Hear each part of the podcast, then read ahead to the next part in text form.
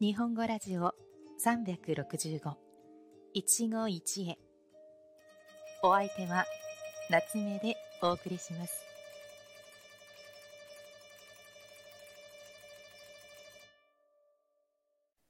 皆さんこんにちは。夏目です。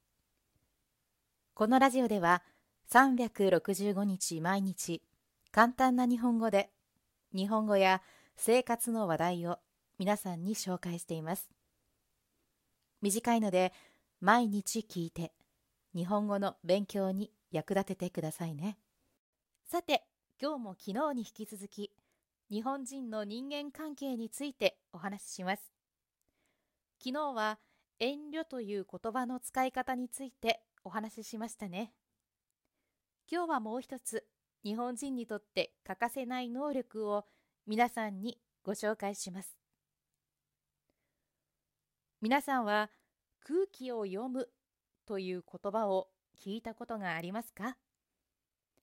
空気に何か書いているわけでもないのにそれを読むだなんてなんだか不思議な言葉ですよね。この言葉には周りの人たちの気持ちを察してそれに同調するという意味があります。例えば、あの提案、私は本当は反対だったけど空気を読んで賛成したんだよ。というように使い多くの場合自分の気持ちや意見とは違うことを周りとの衝突を避けるためにしぶしぶやるといった場合に使われます。または子供たちもいるのにあんなところでタバコを吸うなんて。おじさんには空気を読んで遠慮してほしかったよ。というように使うこともあります。逆に空気を読まずに自分の意見を主張すると、あの人は空気が読めないというように言われてしまうこともあります。私たち日本人は言い争いや衝突を好まないという話は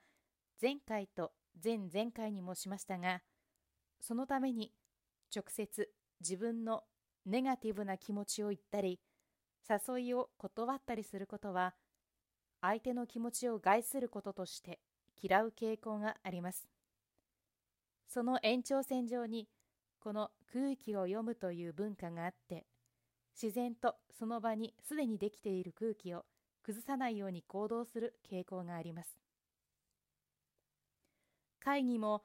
議論のためではなくほとんど確認のためにあると言ってよく会議で意見が飛び交い議論を戦わせるということはとても少ないのです。